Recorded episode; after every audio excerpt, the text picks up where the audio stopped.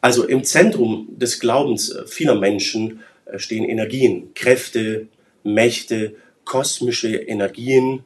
Ähm, sie werden zum Teil Qi genannt oder Shakti oder Qi im Qigong, also verschiedene Möglichkeiten, Formen mit der anderen Welt, der geistlichen Welt Kontakt aufzunehmen. Die Bibel spricht an vielen Stellen auch über diese Kräfte und Energien, ähm, unterscheidet sie aber von der Kraft und Macht Gottes, vom Geist Gottes. Und hier gab es zu allen Zeiten dann gewisse Verwechslungen, Missverständnisse, Unklarheiten. Und das soll unser, unser Thema heute sein. Also das Thema heute lautet äh, Kontakt zur anderen Welt. Chi, Shakti oder einfach äh, Heiliger Geist. Und das versteht sich als zweiter Teil der Predigt vom letzten Sonntag. Also Spiritualität, die ankommt. Zweiter Teil. Kontakt zur anderen Welt, zur, zur geistlichen Welt. Chi, Shakti oder Heiliger Geist. In der Bibel gibt es immer wieder Stellen, die sehr direkt äh, über diese Phänomene und über diese Mächte sprechen. Zum Beispiel hier dann im Kolosserbrief Kapitel 2, Vers 8. Äh, dort heißt es, Gebt acht, dass euch niemand mit der leeren Vorspiegelung einfängt, euch die wahre Religion zu bringen. Das beruht doch alles auf Menschenlehren und hat nur mit den kosmischen Mächten zu tun, aber nicht mit Christus. Also wir werden ganz direkt, werden hier so kosmische Kräfte und Mächte angesprochen, aber sie werden unterschieden von Jesus. Also hier wird gesagt, sie haben nichts mit Jesus Christus äh, zu tun. Sie sind von ihm unterschieden. Ihre Existenz wird nicht geleugnet, auch nicht, dass hier Macht und Kraft dahinter steht. Sie sind ja erfahrbar. Die ganzen Menschen in anderen Kulten, Religionen oder in der Esoterik bilden sich das ja nicht ein. Da ist etwas, aber es hat nichts mit äh, Christus zu tun. Das wird hier noch ein bisschen weiter definiert. Hier heißt es, in Christus wohnt wirklich und wahrhaftig die Heilsmacht Gottes in ihrer ganzen Fülle und durch ihn wird auch die Fülle des Heils zuteil. Nicht durch irgendwelche anderen Mächte, denn Christus ist das Oberhaupt jeder Macht und Gewalt im ganzen Kosmos. Also es gibt auch eine gewisse Hierarchie. Jesus, Gott gleich, steht über allem. Er ist Oberhaupt aller Mächte, Kräfte und Gewalten, die es im Kosmos eben gibt. Da ist natürlich die Frage, was sind das jetzt genau für Mächte und Gewalten? Wo kommen die her und wo, wo genau sind die eigentlich? Das wird dann erklärt im Epheserbrief, ebenfalls vom Apostel Paulus. Dort heißt es, auch euch hat Gott zusammen mit Christus lebendig gemacht. Ihr wart nämlich tot, tot aufgrund der Verfehlungen und Sünden, die euer frühes Leben, früheres Leben bestimmten. Ihr hattet euch nach den Maßstäben dieser Welt gerichtet und wart dem gefolgt, der über die Mächte der unsichtbaren Welt zwischen Himmel und Erde herrscht, jenem Geist, der bis heute in denen am Werk ist, die Gott nicht gehorchen. Hier erfahren wir also zwei Dinge.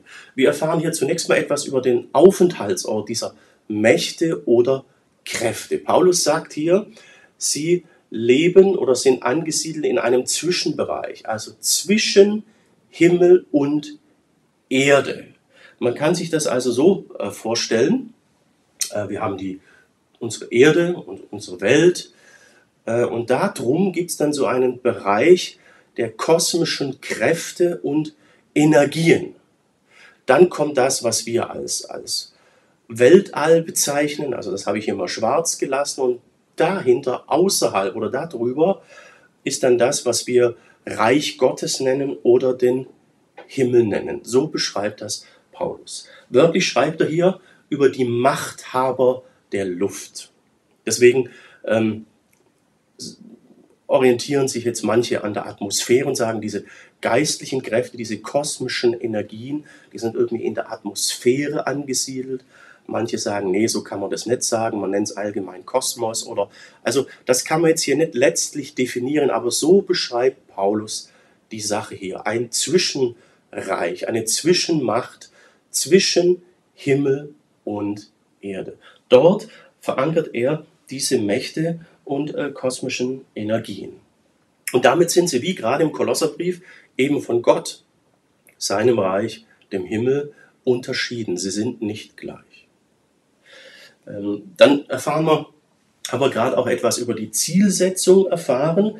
Paulus sagt hier, diese Mächte leben in den Menschen, die Gott nicht gehorchen. Wörtlich spricht er dann hier von sogenannten ähm, Begierden, also Einstellungen, Haltungsweisen, die gegen Gott und Gottes Willen eingestellt sind. Es geht also um eine Machtsphäre, die nicht eins ist mit Gott und Jesus, die kein Leben mit Gott und Jesus fördert oder nach den Maßstäben von Gott und Jesus fördert, sondern entgegengesetzt. Deswegen sieht Paulus ähm, als Grund der vielen Begierden und negativen Dinge, die wir Menschen haben, gerade diese kosmischen Kräfte und Energien am Werk. Das zeigt sich dann in Epheser 6, Vers 12. Denn unser Kampf richtet sich nicht gegen Wesen von Fleisch und Blut, sondern gegen die Mächte und Gewalten der Finsternis, die über die Erde herrschen, gegen das Heer der Geister in der unsichtbaren Welt, die hinter allem Bösen stehen. Epheser 6, Vers 12. Also Paulus hat immer wieder sich mit Menschen auseinandersetzen müssen, Jesus auch, da gab es Diskussionen und, und, und.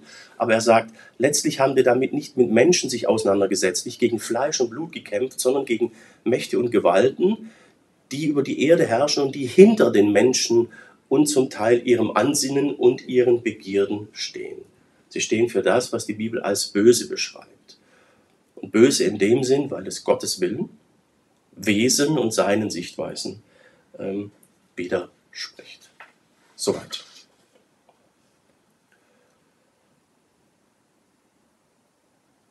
Wir sind im Medienzeitalter, sind ja jeden Tag mit unheimlich viel Informationen, geradezu, soll ich sagen, bombardiert manchmal.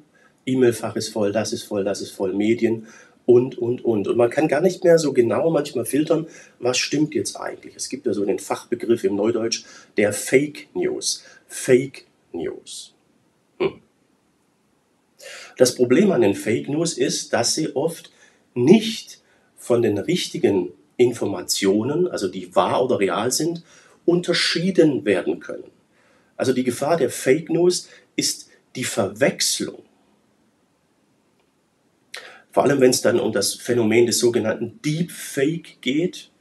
Also heute ist es ja möglich, mit KI, künstlicher Intelligenz, Videos oder Fotos herzustellen, wo man dann gar nicht mehr sagen kann, sind die gestellt oder sind die original.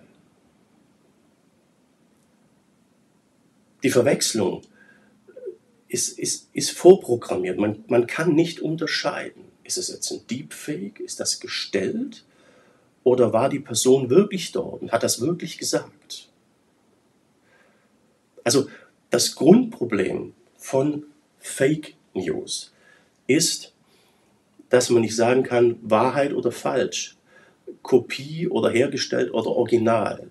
Es geht um eine permanente Verwechslungsgefahr. Und das haben wir auch hier im Text, so müssen wir uns das vorstellen. Wir haben die kosmischen Kräfte, egal wo man sie jetzt mal hinsetzt, in die Atmosphäre oder ob man allgemein vom Kosmos spricht oder wie auch immer. Aber sie sind da, sie sind erfahrbar und sie kommen in dem Sinn ja auch von oben, von außerhalb unserer, unserer Welt. Aber sie kommen eben nicht wirklich von oben im Sinne, dass sie von Gott oder aus seiner Sphäre stammen. Und dadurch ist die Verwechslungsgefahr unglaublich hoch. Es ist ganz, ganz schwer manchmal, das eine vom anderen zu unterscheiden. Das hängt auch damit zusammen, dass diese Mächte teilweise bewusst versuchen zu täuschen. Das haben wir im Korintherbrief. Dort heißt es, das braucht euch nicht zu wundern. Sogar Satan verstellt sich und gibt sich für einen Engel des Lichts aus. Also eine bewusste Verstellung, eine bewusste Verschleierung, ein bewusster Fake. Und das ist dann wirklich der Deepfake. Weil wir Menschen nicht in der Lage sind, hier zu unterscheiden. Das ist die Gefahr, die Problematik des Ganzen. Darum das Thema und darum spricht Paulus auch in verschiedenen Texten im Neuen Testament immer wieder über dieses Phänomen. Erste Botschaft für heute, erster Punkt für uns heute, der Deepfake. Der Deepfake. Wie kann man dem entgehen? Das ist ja jetzt die alles entscheidende Frage, die sich aus dem Ganzen ergibt. Wie kann ich vermeiden, einer Täuschung, einem Fake auf den Leim zu gehen? Und da gibt es so ein paar Sachen, die man eigentlich dann auch wieder relativ gut und leicht praktizieren und, um, umsetzen kann. Das Erste, das wichtig ist, ist, dass wir einfach den Willen Gottes kennen. Wer den Willen Gottes kennt, der kann dann auch sehr schnell sagen, nee, das passt nicht. Weil wir haben ja eben gehört, dass diese Mächte und Kräfte, wie auch immer man sie nennt, nicht den Willen Gottes fördern, sondern letztlich gegen Gottes Willen stehen. Wenn wir also Gottes Willen kennen, können wir sehr schnell unterscheiden, mit wem oder was haben wir es jetzt hier eigentlich zu tun. Und äh, um den Willen Gottes zu kennen, brauchen wir gar kein Spezialwissen oder irgendwelche gewaltigen Dinge, sondern wir müssen einfach nur lesen können. Ja, denn in der Bibel kann man das mit dem Willen Gottes ganz einfach nachlesen. Das ist richtig klasse. In der Bibel steht, was Gottes Wille ist und was nicht sein Wille ist. Das ist das erste grundlegende Werkzeug, um eine Unterscheidung hineinzubringen und zu vermeiden, dass man diesen Mächten und Kräften auf den Leim geht. Ähm, die zweite wichtige Unterscheidung ist zwischen ähm, einer natürlichen und ich sage mal einer geistlichen oder übernatürlichen Wirkung zu unterscheiden. Das kann auch sehr, sehr hilfreich sein, um rauszukriegen, um was geht es jetzt hier eigentlich. Hört sich kompliziert an, ist es aber auch nicht. Ich möchte mal ein Beispiel erzählen von meinem Papa. Äh, mein Papa hat biologischen Landbau betrieben. Er ist jetzt fast 90. Also er hat biologischen Landbau betrieben, als die meisten noch gar nicht wussten, was das ist. Heute ist das hier anders. Damals war das noch nicht so. Er wurde manchmal dann auch echt belächelt deswegen. Und ein Werkzeug, das er immer wieder eingesetzt hat, war der sogenannte Mondkalender.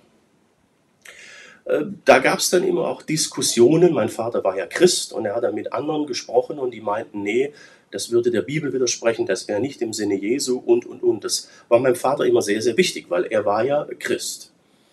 Heute gibt es diese Diskussion kaum mehr, weil allgemein klar ist, dass der Mond über das Magnetfeld der Erde nicht nur Ebbe und Flut auslöst, sondern viel, viel größere und auch viel mehr andere Dinge beeinflusst. Und wenn man darauf achtet, kann man sich das zunutze machen. Es ist etwas, was von Gott in die Schöpfung hineingelegt wurde. Manchmal hat er sich so eine Brühe angerührt, so eine Brennnesselbrühe hieß das. Hat er Brennnessel im Wasser angesetzt und angerührt und dann aufs Feld gespritzt und das hat auch gewirkt. Laut den Vorgaben vom Biologenverband hätte man das Ganze jetzt aber ganz lange rühren müssen, sehr, sehr lange so zu einem Trichter rühren müssen. Denn dann hätte es auch irgendwie auf energetischer Ebene, also mit kosmischen Energien und so zusammen, äh, gewirkt oder noch eine andere Wirkungsweise gehabt. Ja, das war dann eben dann die Problematik. Da hat man dann keine natürliche Wirkung mehr, sondern ging es dann um eine geistliche Sphäre. Und die war aber gar nicht nötig, weil die Brennnesselbrühe auch so einen sehr, sehr guten Effekt hatte. Das ist die Unterscheidung. Geht es um eine natürliche Wirkung? Geht es um etwas, was Gott in die Schöpfung hineingelegt hat? was wir nutzen können, nutzen dürfen, ja sogar nutzen sollen? Oder geht es hier um eine geistliche Dimension, die über die natürliche Wirkung hinausgeht? Im Bereich der Medizin haben wir das ja auch sehr oft. Ich hatte immer echt große Nackenprobleme und da wurde mir angeraten, ich soll so einen Kurs belegen. Da ging es dann auch um Shakti oder Parashakti, also so kosmische Energien und so alles. Und, und das wäre sehr, sehr teuer gewesen. Und ähm, das wollte ich dann nicht. Ich habe dann im Internet recherchiert und bin dann auf ein kostenloses Video gekommen von, es nannte sich progressive Muskelentspannung. Da ging es auch um Anspannen, Entspannen, Einatmen, Ausatmen, lauter Dinge, auf die wir angelegt sind, die der Schöpfer ja gemacht hat. Und das hat mir sehr, sehr gut geholfen. Aber es war ein natürlicher Ansatz, kein geistlich energetischer Ansatz. Diese Unterscheidung ist wichtig und kann ebenfalls helfen, nicht auf die andere Spur zu kommen. Kontakt mit, mit kosmischen Energien zu haben, von denen die Bibel sagt, sie haben nichts mit Jesus zu tun und sie fördern nicht das Verhältnis zwischen dir und Jesus, zwischen dir und Gott. Im Einzelfall kann die Unterscheidung natürlich auch wieder ein bisschen komplizierter sein, aber in der Regel helfen diese zwei Schritte. Es ist auch sehr, sehr hilfreich, mal mit Christen zu sprechen, die aus einer Kultur kommen, wo es stark um diese Energien geht. Ich habe mal mit einem Christen gesprochen, der kam aus Indien und das war sehr lehrreich von ihm zu hören, wie sie mit diesen Phänomenen und Dingen umgehen. Das kann eben auch helfen, hier auf der Spur Jesu zu bleiben und nicht einem Fake auf den Leim zu gehen. Diese Kräfte sind da, sie wirken, sie können sehr hilfreich sein, sehr positiv wirken. Ja, ja, das ist alles, alles möglich. Aber wir sehen es hier. Selbst Satan gibt sich für einen Engel des Lichts aus. Paulus sagte gerade, diese Energien sind da, aber sie haben nichts zu tun mit Christus. Sie gehören zu diesem Machtbereich zwischen Himmel und Erde. Ja, soweit nun mal zu den Grundsätzen. Ähm, aus biblischer Sicht ist das aber noch nicht die ganze Lösung, noch lange nicht alles. Da gibt es noch ein bisschen, äh, bisschen mehr. Ziel ist aus biblischer Sicht, eins mit Gott zu sein. In Verbindung mit ihm zu leben, in Verbindung tatsächlich mit der Ewigkeit, nicht mit dieser kosmischen Welt. Und der Schlüssel dazu ist der Heilige Geist. Die Bibel möchte, dass wir durch den Heiligen Geist, Jesus möchte das, Gott möchte das, dass wir durch den Geist jetzt schon mit Gott in Verbindung mit der Ewigkeit leben. Und der Schlüssel dazu ist Jesus und seine Botschaft. Und das haben wir hier im Epheserbrief Kapitel 1, die Verse 13 und 14. Das ist hier Vers 13. Dort heißt es, durch Gott, ähm, durch Christus hat Gott euch sein Siegel aufgedrückt. Er hat euch den Heiligen Geist gegeben, den er den Seinen versprochen hatte, nachdem ihr zuvor das Wort der Wahrheit gehört hattet, die gute Nachricht, die euch die Rettung bringt und ihr zum Glauben gekommen seid. Also Paulus sagt hier, als ihr Jesus und seine Botschaft angenommen habt, habt ihr den Heiligen Geist bekommen, die Kraft, die Macht Gottes. Und ihr seid damit versiegelt worden. In anderen Büchern, im letzten Buch der Bibel, in der Offenbarung, zeigt sich sogar, dass diese Versiegelung aus Gottes Welt sichtbar ist. Also wer zu Jesus gehört und den Geist Gottes hat, ist damit für die unsichtbare Welt sichtbar markiert, gekennzeichnet. Und im, im nächsten Vers äh, definiert Paulus diesen Heiligen Geist als eine Art Anzahlung. Er sagt hier, der Heilige Geist ist gewissermaßen eine Anzahlung, die Gott uns macht. Der erste Teil unseres himmlischen Erbes, Gott verbirgt sich damit für die vollständige Erlösung derer, die sein Eigentum sind. Also wir bekommen jetzt schon den Geist Gottes, wenn wir Jesus und seine Botschaft annehmen und sind dadurch jetzt schon mit Gott eins, mit Gott verbunden, können jetzt schon in Übereinstimmung mit Gott und seiner Ewigkeit leben, jetzt in dieser Welt. Und das Ganze ist praktisch die Anzahlung dafür, die Bürgschaft dafür, dass wir dann auch am Ende endgültig erlöst sind. Und dann, wenn unser Leben hier endet, bei ihm in der Ewigkeit sein werden. Es setzt sich dann praktisch fort, was jetzt schon ist, nur vollendet und vollkommen. Das ist die Botschaft. Das ist der Schlüssel. Das ist die Lösung. Man kann auch sagen, die Erlösung.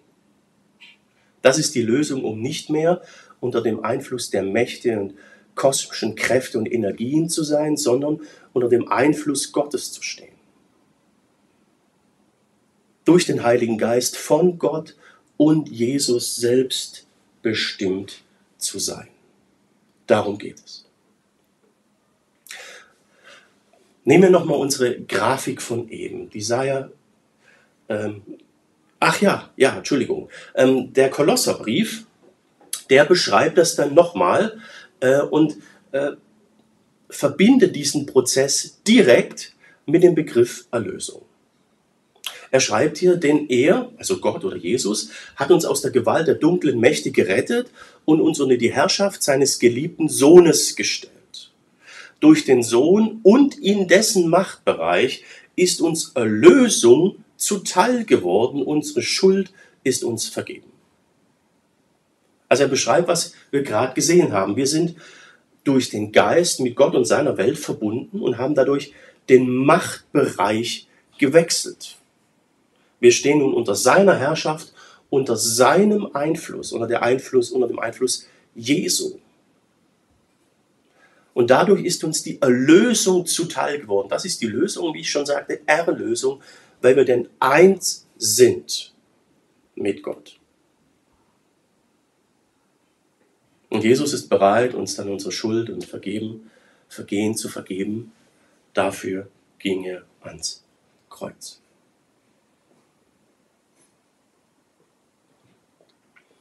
Wenn wir nochmal unsere Grafik angucken, das haben wir gerade gesehen, so sah das aus. Die Erde, drüber einen Machtbereich des Kosmos, der kosmischen Kräfte und Energien. Dann das Schwarze, was wir als Weltall bezeichnen, und darüber dann das Reich Gottes, der Himmel. Aber ihr seht, dieser andere Machtbereich ist wie so eine Glocke um unser Leben, um unsere Welt. Und den hat nun Jesus durchbrochen, indem er aus der Ewigkeit in unsere Welt kam. Und als er zurückkehrte, hat er uns den Heiligen Geist als Stellvertreter, als permanente Verbindung in seine Welt zurückgelassen. Er hat uns den Geist gelassen.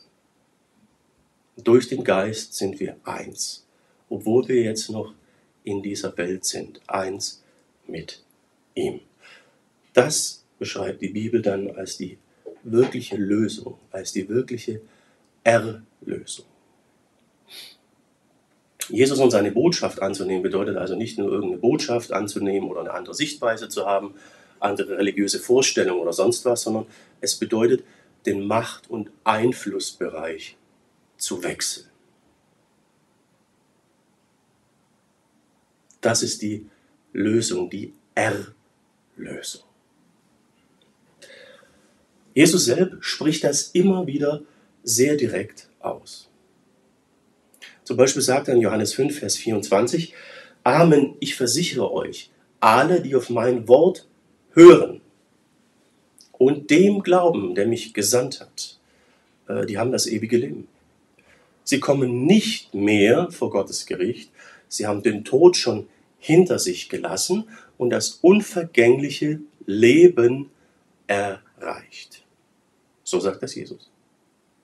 Das ist die Lösung, die Erlösung. Wir sind jetzt schon Teil der Ewigkeit durch ihn, weil er am Kreuz bezahlt hat für unsere Schuld, um uns zu reinigen und weil wir den Geist Gottes bekommen, wenn wir diese Botschaft annehmen. Und so in Übereinstimmung mit der Ewigkeit, mit Gottes Machtbereich leben können, obwohl wir jetzt noch in diesem Leben, in dieser Welt sind. Das ist die Erlösung. Der entscheidende Faktor dazu ist eben der Heilige Geist. Er führt verschiedenste Funktionen aus, Und da möchte ich euch mal zwei oder drei davon zeigen. Ähm, die erste Funktion, die der Heilige Geist ausübt, ist, er lehrt uns und erinnert uns. Das sagt Jesus hier in Johannes 14. Da sagt er, der Vater wird euch in meinem Namen den Helfer senden, der an meine Stelle tritt, den Heiligen Geist. Der Heilige Geist tritt an seine Stelle. Der Heilige Geist ist der Stellvertreter Jesu, der Stellvertreter Christi in dieser Welt. Er wird euch alles weitere lehren und euch an alles erinnern, was ich selbst schon gesagt habe. Das ist die Aufgabe des Geistes. Wir können natürlich in der Bibel nachlesen, was Gottes Wille ist und so weiter. Das ist alles gut und wichtig, brauchen wir. Das dürfen wir nicht gegen den Geist Gottes ausspielen, aber der Heilige Geist selbst hilft uns auch noch, erinnert uns, lehrt uns und leitet uns. Der Heilige Geist ermöglicht, dass wir mit Gott reden können. Er übersetzt unsere Gebete. Hier heißt es auch von Paulus. Aber ebenso wie wir seufzt und stöhnt auch der Geist Gottes, der uns zu Hilfe kommt. Wir sind schwache Menschen und unfähig, unsere Bitten in der richtigen Weise vor Gott zu bringen. Deshalb tritt sein Geist für uns ein, mit einem Stöhnen, das sich nicht in Worte fassen lässt.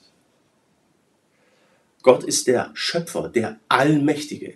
Er ist das Absolute. Und wir sind von Natur aus gar nicht fähig, einfach richtig mit ihm zu kommunizieren, heißt es hier. Das, das, das geht nicht. Er ist zu groß, zu allmächtig, zu heilig. Wir, das sind ganz andere Kategorien, andere Dimensionen. Aber der Geist Gottes ermöglicht es. Er tritt bei Gott für uns ein. Mit einer Intensität, mit einem Stöhnen heißt es hier, das sich nicht in Worte fassen lässt. Er sorgt dafür, dass unsere Anliegen, unsere Gebete bei Gott ankommen. Der Geist Gottes in uns stellt die Verbindung her zu Gott, auch im Gebet. Er übersetzt, schafft die richtige Frequenz, damit unsere Gebete diese, diese Glocke der kosmischen Mächte und Energien durchdringen und zu Gott kommen in die Ewigkeit und dort gehört und erhört werden. Wahnsinn, oder? Also eine ganz andere Form, eine andere Dimension der, der Kommunikation. Gigantisch.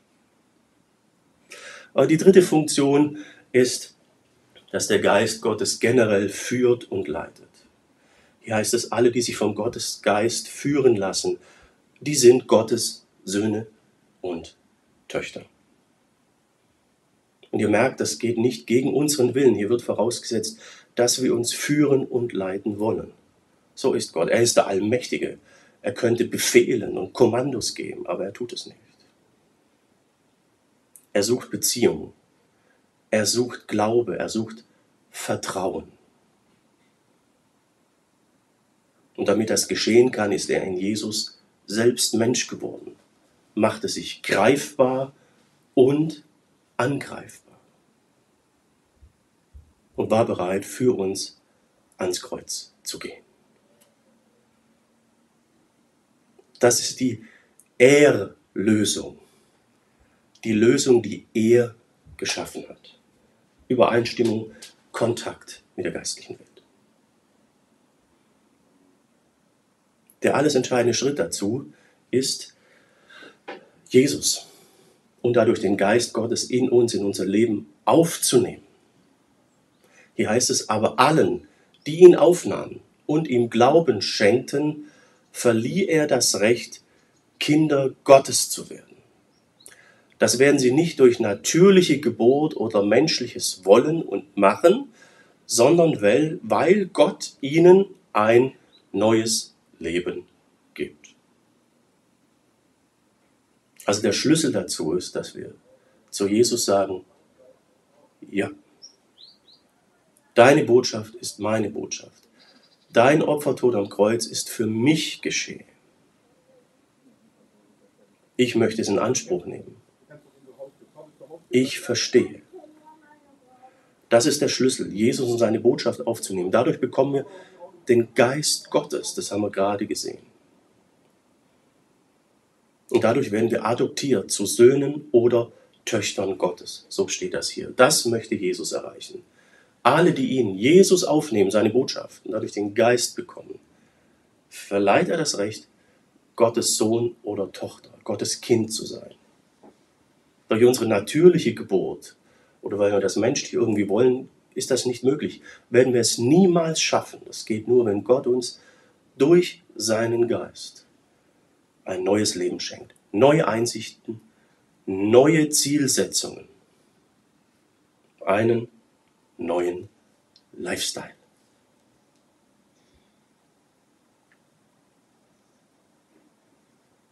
Kontakt zur anderen Welt durch Chi, Shakti oder Parashakti oder wie auch immer oder den Heiligen Geist? Das ist die Frage. Und du müsstest jetzt nach dieser Predigt in der Lage sein, diese Antwort für dich persönlich zu verstehen und zu beantworten. Du müsstest jetzt in der Lage sein, diese Frage so zu beantworten, dass du ans Ziel kommst.